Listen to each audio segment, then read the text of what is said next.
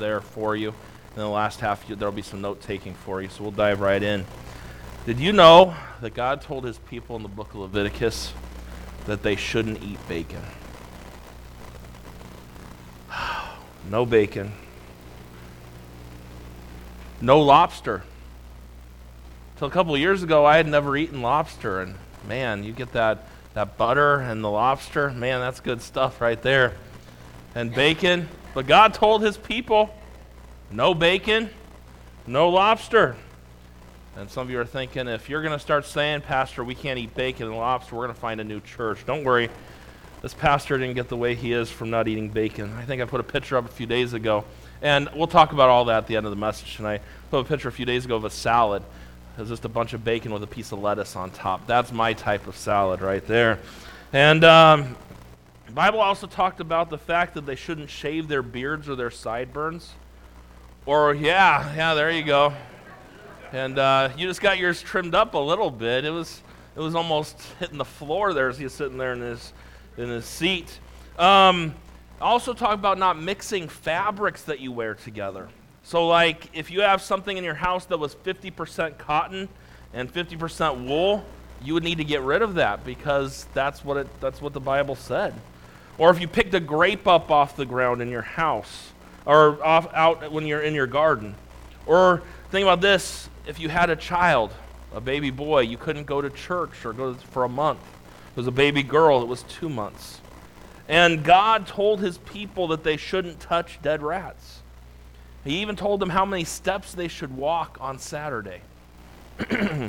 God goes into great detail about a lot of things in the book of Leviticus. And often we get to it and we dread it just a little bit and get scared of reading the book, but it's different it's a different setup than the book of Genesis and Exodus. The book of Genesis and the book of Exodus, they are narratives, exciting, interesting. The book of Leviticus is a manual. It's an instruction book. And Leviticus is a wonderful book that gives us insight to the nature of God. This book is all about, and the theme, if you want a theme for the book of Leviticus, it's God's holiness. His holiness is theme, is the theme of the book, and his, his attention to things. God really does care about the things that we do. And it's seen clearly in what he tells his children in the book of Leviticus. The theme of Leviticus I mentioned is holiness. I want to talk tonight for a little bit about the holy God that we serve and tie all these things. If you go with me, you're there in the book of Leviticus. Go with me, I believe, to the theme verse of the book would be Leviticus 19. Turn there to Leviticus 19 and look down at verse number 2. I believe if you want a theme verse for the book of Leviticus, this would be the verse.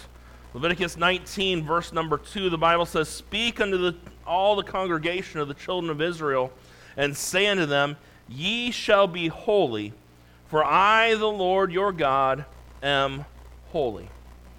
Holiness is mentioned 87 times in these 27 chapters. God makes a clear distinction between clean and unclean. He makes a clear distinction between holy and profane, something that we fail at a lot of times we go back to chapter number one, and let's just read for a minute some of the things of chapter number one. We're going to read chapter number one tonight. I want you to go chapter one of Leviticus, verse number one. And the Lord called unto Moses and spake unto him out of the tabernacle of the congregation, saying, Speak unto the children of Israel, and say unto them, If any man of you bring an offering unto the Lord, ye shall bring your offering of the cattle, even of the herd, and of the flock and if his offering be a burnt offering of the herd, let him offer a male without blemish. He shall offer it of his own voluntary will at the door of the tabernacle of the congregation before the Lord. And he shall put his hand upon the head of the burnt offering, and it shall be accepted for him to make atonement for him.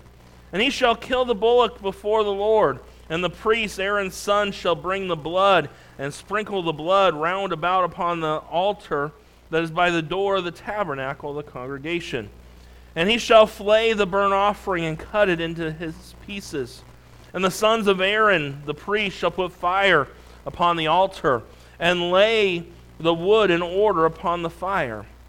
And the priest, Aaron's son, shall lay the parts, the head, and the fat in order upon the wood that is on the fire, which is upon the altar. And his inwards and his legs shall he wash in water, and the priest shall burn all on the altar to be a burnt offering, a offering made by fire of a sweet savor unto the Lord. And if his offering be of the flocks, namely of the sheep or the goats, for a burnt offering, he shall bring it a male without blemish. And he shall kill it on the side of the altar northward before the Lord. And the priest, Aaron's son, shall sprinkle his blood round about upon the altar. And he shall cut it into his pieces with the head and his fat. And the priest shall lay them in order on the wood that is on the fire, which is upon the altar. And he shall wash the inwards and the legs with water. And the priest shall bring it all and burn it upon the altar, which is a burnt offering, a offering made by fire of a sweet savor unto the Lord. And if the burnt offering for his offering to the Lord be of fowls, then he shall bring his offering of turtle doves or of young pigeons. And the priest shall bring it to the altar, and wring off his head, and burn it on the altar, and the blood thereof shall be wrung out at the side of the altar.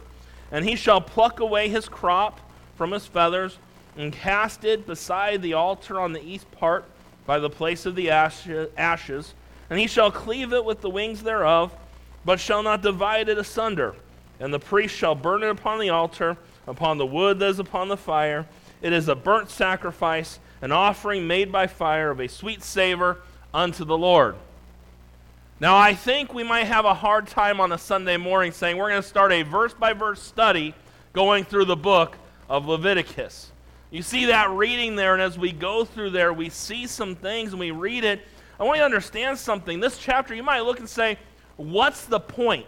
There's this animal, you burn it with fire, you do this this way, and you do this, but you got to understand something. There's no irrelevant chapter in the Bible. Everything has a reason and a purpose. The burnt offering here is a picture of Christ who came not to do his own will, but the will of the Father, and he sat his, sacrificed his will completely. It's pictured here through this burnt sacrifice, this burnt offering. It also reminds us of the fact that we are supposed to be, what does the Bible tell us? A living sacrifice, wholly acceptable unto God, which is our reasonable service. It's interesting. We tease about getting bored in Leviticus, but did you know some things? in Jewish culture, Leviticus is the first book the children learn. Leviticus is referred to about 40 times in the New Testament. Did you know our Liberty Bell in Pennsylvania has written on it from Leviticus 25:10 proclaiming liberty throughout all the land and unto all the inhabitants thereof on the Liberty Bell.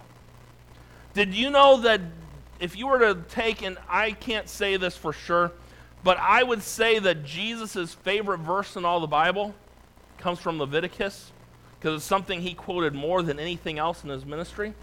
Leviticus 19, verse number 18, the Bible says, Thou shalt not avenge nor bear any grudge against the children of thy people, but thou shalt love thy neighbor as thyself. I am the Lord. Comes from the book of Leviticus. This book contains God's instructions that he gave to Moses when the people of Israel were camped around Mount Sinai. Now, you think about this. The book of Genesis was written about 2,400 year time span. From the beginning, God created everything, to Joseph being dead in a coffin. The book of Exodus was a few hundred years of Jewish history, and what the, a few hundred years the Israelites multiplied, and they're there in Egypt, and they keep growing, and then eventually God leaves them out of there and God delivers them and gets them out, across the Red Sea, down to Mount Sinai, and they build a tabernacle. God's presence is going to dwell with his people. But I want you to understand something here. In order for God's presence to dwell with his people, God gives them the book of Leviticus to lay out God's laws that would govern his people now and now that they were on their own now that they were no longer under Egyptian law He tells them how to live. He tells them how to eat. He tells them how to work. He tells them how to worship. And something just a reminder for us tonight God is interested in how we live today. How we eat, how we work, how we worship. He's interested in every area of our life. That's why the Bible tells us in 1 Corinthians 10:31, whether therefore ye eat or drink or whatsoever ye do, do all to the glory of God. The book of Genesis, man is ruined. The book of Exodus, man is redeemed. And Leviticus, man is worshiping God. Much like the New Testament, and much like we're studying on Sunday mornings, the book of Ephesians, a great example of it. The book of Ephesians this morning, we are talking about how we've been redeemed. We've talked about God's sovereign work, and we were going through all these things. Well, you're going to notice as we go through the book of Ephesians, the first three chapters are all about what God's done for us. And then chapters four through six tell us how to live because of what Christ has done for us. In the book of Romans, the first 11 chapters talk about all that Christ has done. Chapter 12 reminds of the fact, therefore, my, it tells us about being that living sacrifice. Because of what he's done, this is how you live. So think about the Old Testament this way God redeems his people, brings them out of Egypt, and now he says, This is how I want you to live. That's what the book of Leviticus is all about. This book reminds us that sanctification should follow salvation and that we should be growing in grace. We should be living more holy lives as we dwell in the presence of God. That's what it's supposed to be. Why is the book named Leviticus? I am so glad you asked that. I'm going to tell you why. Jacob had 12 sons. They became the 12 tribes of Israel, divided the nation according to these family lines, and one of those sons was the son Levi. His descendants were known as Levites. They were the ones that cared for the house of God and the worship of God. They were the full time workers of the tabernacle. The title here, Leviticus, means the law of priests or the law of Levi. Levi. This book gives the instruction for the Levites and all Israel for how to worship God. Now, it's very interesting. The book of Leviticus takes place, the book of Genesis starts with nothing, and it goes to the Garden of Eden, it goes to the Tower, it goes all over the place geographically. The book of Exodus starts in Egypt. They come out of Egypt and get to the foot of Mount Sinai. The book of Leviticus took place at one place, the Mount Sinai, and it was about a month long, was all it was. No history, not many characters, just instructions, warnings, and guidelines from God for his people. Have you ever jumped a car with a dead battery? I've done it multiple times. I've done buses. Talk about when we lived in Montana for a few years there. Got so cold we'd have a bus that would go out and pick up children on Sunday mornings. But Sunday morning it'd be negative five degrees outside. And you have this old diesel bus that doesn't want to get started. It wanted to move as much in that cold as I wanted to move. And it, sometimes, and what would happen is, they even had on some of those buses you could plug in this heater, this heater core that was in the motor to try and keep things a little warmer. And if you got the thing a little warm, it made it easier to start. Otherwise, it didn't like to start. And if you weren't careful, very easily that battery and a church bus too, you know, it, a lot of places had the new buses and things. A church bus is not one of those new ones. And so it just had a hard time starting sometimes. And I, I had jumper cables with me all the time because somehow, as an assistant pastor, it was my job to make sure the bus was running every Sunday. I don't even know how that. I at that time I didn't even have my CDL. I wasn't even driving a bus, but it was my job to get out there in the cold and make sure the bus would start. I always had jumper cables with me. And not these little sissy ones that we have around here that are like this thick. Because you know that's the rubber around there, and the little wire inside's even smaller than that. No, you want a bus to start, you need the big old thick ones, as thick as you can get them. and you need even sometimes a couple of vehicles hooked up to it, and maybe you might get enough power. If did you ever, and I did it a few times, touch the wrong cable to the wrong battery terminal? I wasn't quite awake. You know, at that time in the morning, you know, it's still it's freezing. You get a little light show going on, and you wake up pretty quick. Leviticus is like the manual telling us Christians which jumper cable goes on what terminal. There are some things the child of God shouldn't touch, or else sparks will fly. Now we're going to dive into a very simple outline for the book of Leviticus, and this should be where your notes catch up with me and where we'll start. As we talk about the book of Leviticus, we see number one, we see it's about sacrifices. There are from chapter 1 through chapter number 7 five different offerings. The book of Leviticus is about sacrifices. Letter A, we see a burnt offering. We read about the burnt offering a few minutes ago here in chapter number 1. Letter B, there's the meat or the meal offering. And no animal was involved. You're like, well, what, what details do you have about that? Read through it and see for yourself. Letter C, we see there was a peace offering. This was voluntary, benefited God, the offer, and the priest. And when we give voluntarily to God, we please God and help ourselves and those who serve among us. There's the peace offering. Letter D, there's the sin offering. The sin offering. Letter E, there is the trespass offering. In every offering, there are three components to the offering an animal slain, the person offering the sacrifice, and the priest. So think about that. The animal slain, the one offering the animal, and the priest.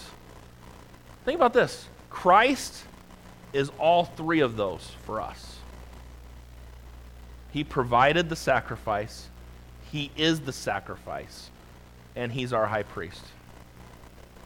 You see how all that can tie together there? And you see that with Christ?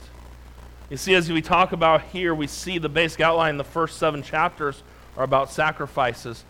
Number two, we see the next three chapters, chapter 8 through 10, are about the priests. Priests held to a high standard. And today, now, we are all priests, right? Isn't that what the Bible tells us in the New Testament? Yes, we are.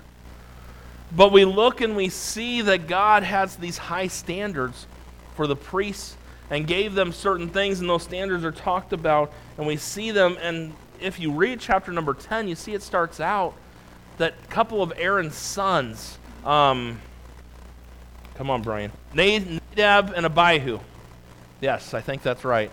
They go in with strange fire, and God consumes them for coming into his presence not properly. God had a set way it was supposed to be done. And we see that God had a set way for it to be. And so we see the book of um, Leviticus, it's about sacrifice, it's about priests. Next, letter number three, it's about purity. A lot of ceremonial laws from chapter number 11 through chapter 17. The Day of Atonement is mentioned here, and we'll talk more about the Day of Atonement in a couple minutes. The laws are given here the clean and unclean animals, etc. This is where you would read from chapter 11 through 17 how you weren't supposed to eat bacon. Right in this passage, right through there. That's where it says it. Since we're here, go with me to chapter 16 for a minute.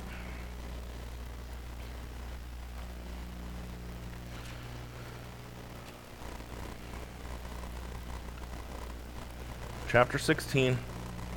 The Bible says, And the Lord spake unto Moses after the death of the two sons of Aaron, when they offered before the Lord and died. And the Lord said unto Moses, Speak unto Aaron thy brother, they come not at all times into the holy place within the veil, before the mercy seat which is upon the ark, that he die not. For I will appear in the cloud upon the mercy seat.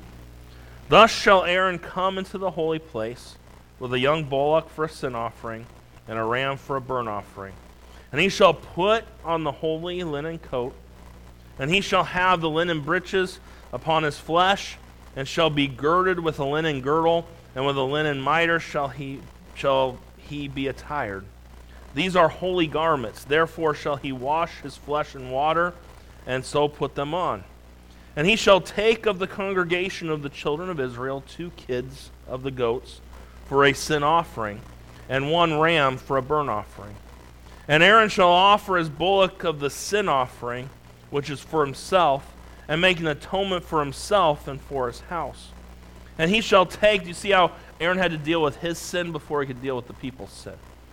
So you see verse number 8, it says, And Aaron, oh, verse number uh, 7, and he shall take the two goats and present them before the Lord at the door of the tabernacle of the congregation.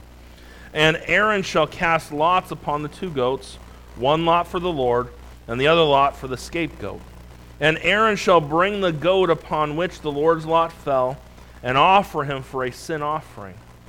But the goat on which the lot fell to be the scapegoat shall be presented alive before the Lord to make an atonement with him, and to let him go for a scapegoat into the wilderness. And we read through here, and you ever hear of Yom, Kippur, the holy day of the year for the Jews. That's talking about the, it was the Day of Atonement.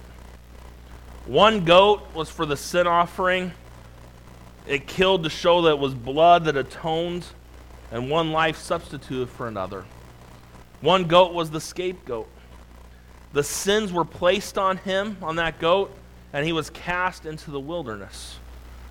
That's what the Bible talks about in Hebrews chapter 13, verse number 12. Wherefore, Jesus also that he might sanctify the people with his own blood, suffered without the gate. Jesus, these two goats that are represented here on the Day of Atonement, both represent Jesus Christ. He is our sin offering, what he did on the cross, and he's also our scapegoat.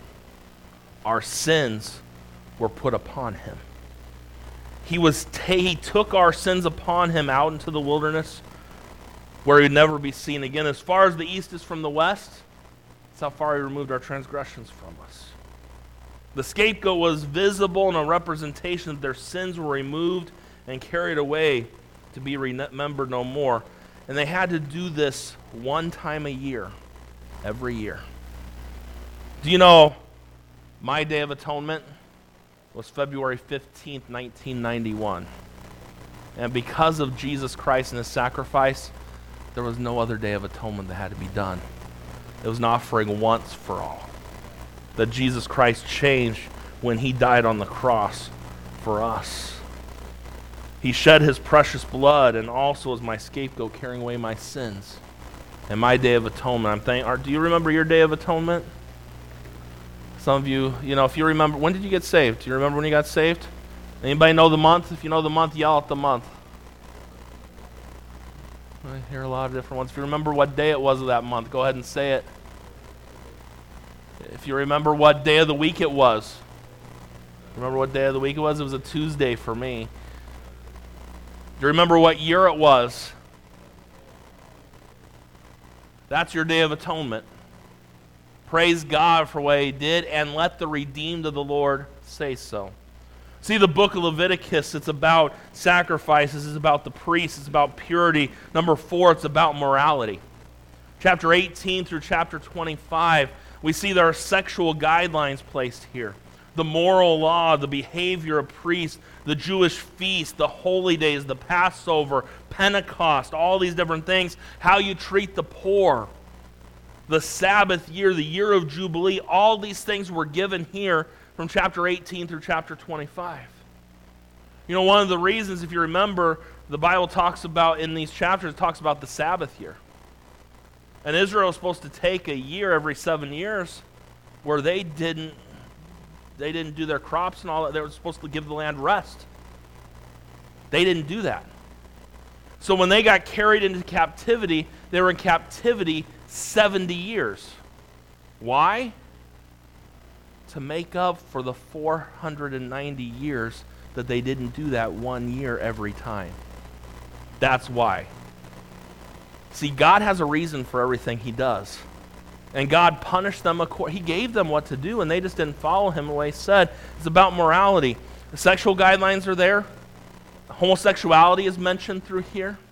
Um, incest is mentioned through here. There's lots of things. Bestiality, all those different things mentioned right here. And then we see number five, as we give this simple outline, we see lastly it's about obedience. Chapter 26 and 27 vows, obedience, ties, consequences, all these different things. So, what should our main takeaway be when we read and study Leviticus? Do I have to obey every one of the laws for forgiveness of sin? No. We're no longer underneath the ceremonial laws or the civil laws that are mentioned here. These were for the nation at that time before the arrival of the Messiah. That's why the Orthodox Jews that didn't realize that Jesus Christ was the Messiah that came, that's why they still, still don't mix their fabrics together. They don't eat pork and they don't shave their sideburns because they missed it. So you think about this, they're still living under the law because they don't realize that the Messiah came and they're not under those laws anymore. Once Christ came, he fulfilled the law. And get this with me tonight it's no longer sinful to eat bacon. Amen. I got, I got an amen there. I, no one else said it, but that's, that's truth right there. That's Bible for you right there. And all God's people said, a few of you, a few vegetarians might not have, but that's okay. I saw, what is it, the teens call them those memes and things the other day. And there was this guy that had just hunted and he was eating a big old steak. And I said, For all you vegetarians, I just helped you out. I killed what was eating all of your food. some of you might get that later, but I thought that was pretty good. But let me just say, and sometimes people have a hard time. Well, we don't follow the ceremonials or the civil laws. What do we not follow any? No, the moral law of Leviticus is unchangeable we should still be seeking to follow the Ten Commandments. Murder is wrong, idolatry is wrong, adultery is wrong. And these laws were reinforced in the New Testament, and they still are a part of things today. I'll give you a few last things, three last points will be done tonight. Number one, when we talk about the law, the law reflects the character of God. God is a God of holiness. God is a God of order. God is a God of righteousness. God is a God of principles to be guided by. That's how he works. And the law reflects the character of God. Number two, we see that God cares about every detail of our lives. He really does. I know some of you might not believe it, but God really does care about what you wear. He does. He does. He does. He does. Modesty is still in the Bible. God does care what you wear. A Christian should be different. Men, women, we should it matters how you dress. It matters what you listen to. It matters how you worship God. Oh, I just come to God and I worship Him any way I want to. That's not how it's supposed to be. Because Aaron's two sons went in and worshiped how they wanted to, and we see what happened to them. Now, I'm not telling you you worship God how you want to and do it living in your sin and all these different things, and that God's going to send fire down in the service and take you out. I don't think He's going to do that. He could. He can do anything He wants to do, but I'm not telling you He's going to do that tonight. But we see what it represents. God cares about what you wear. He cares about what you listen to. He cares about how you worship, who you worship, and how you give and what you give. God cares about how you treat your neighbor. He cares about your integrity. He cares about the activities of your life. He cares about your attitude. He cares about your actions. God cares about what you watch on television. He cares about what you browse on your smartphone. He cares about who you text and the strangers you text on social media. There's not a single part of our lives that God is indifferent to. That's the message from the book of Leviticus. And yes, we might not be under certain laws today, and I'll probably have a piece of bacon before I go to bed tonight. No, they say, do you know what they say? Every piece of bacon you have takes about four seconds off your life. That's what they say. So I'm at about two weeks now off of my life from the bacon I've eaten in my life. No, I'm just kidding. That was a joke. But when we talk about this, we see that the law reflects the character of God and that God cares about every detail of our life. And then lastly, the law points to Christ. The law was never intended to be kept for salvation. The law was intended to, to spotlight our sin, reveal our wickedness, our insufficiency to show us the need we had for a Savior. 1 Timothy chapter number 1 tells us the fact that the law is good if it leads us to see our need for salvation. Those that try to keep the law for salvation or sanctification are living in an outward religion, not an inward. The law was intended to show us how wicked we are and our need for a substitute, our need for a sacrifice, our need for a Savior. The law focuses on the externals, while Christ's focus is on the heart. The law deals with actions. Thou shalt not kill. That's a result of anger. Christ deals with heart attitudes. Don't let the sun go down upon your wrath.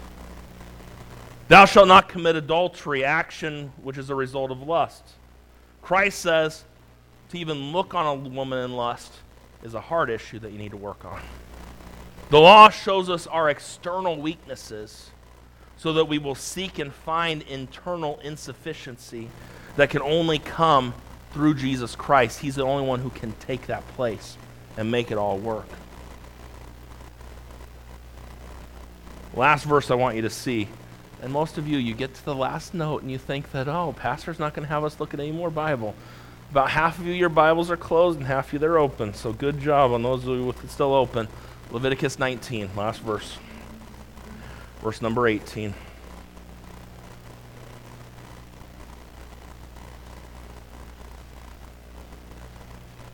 Leviticus 19, verse number 18 Thou shalt not avenge nor bear any grudge against the children of thy people Thou shalt love thy neighbor as thyself. I am the Lord.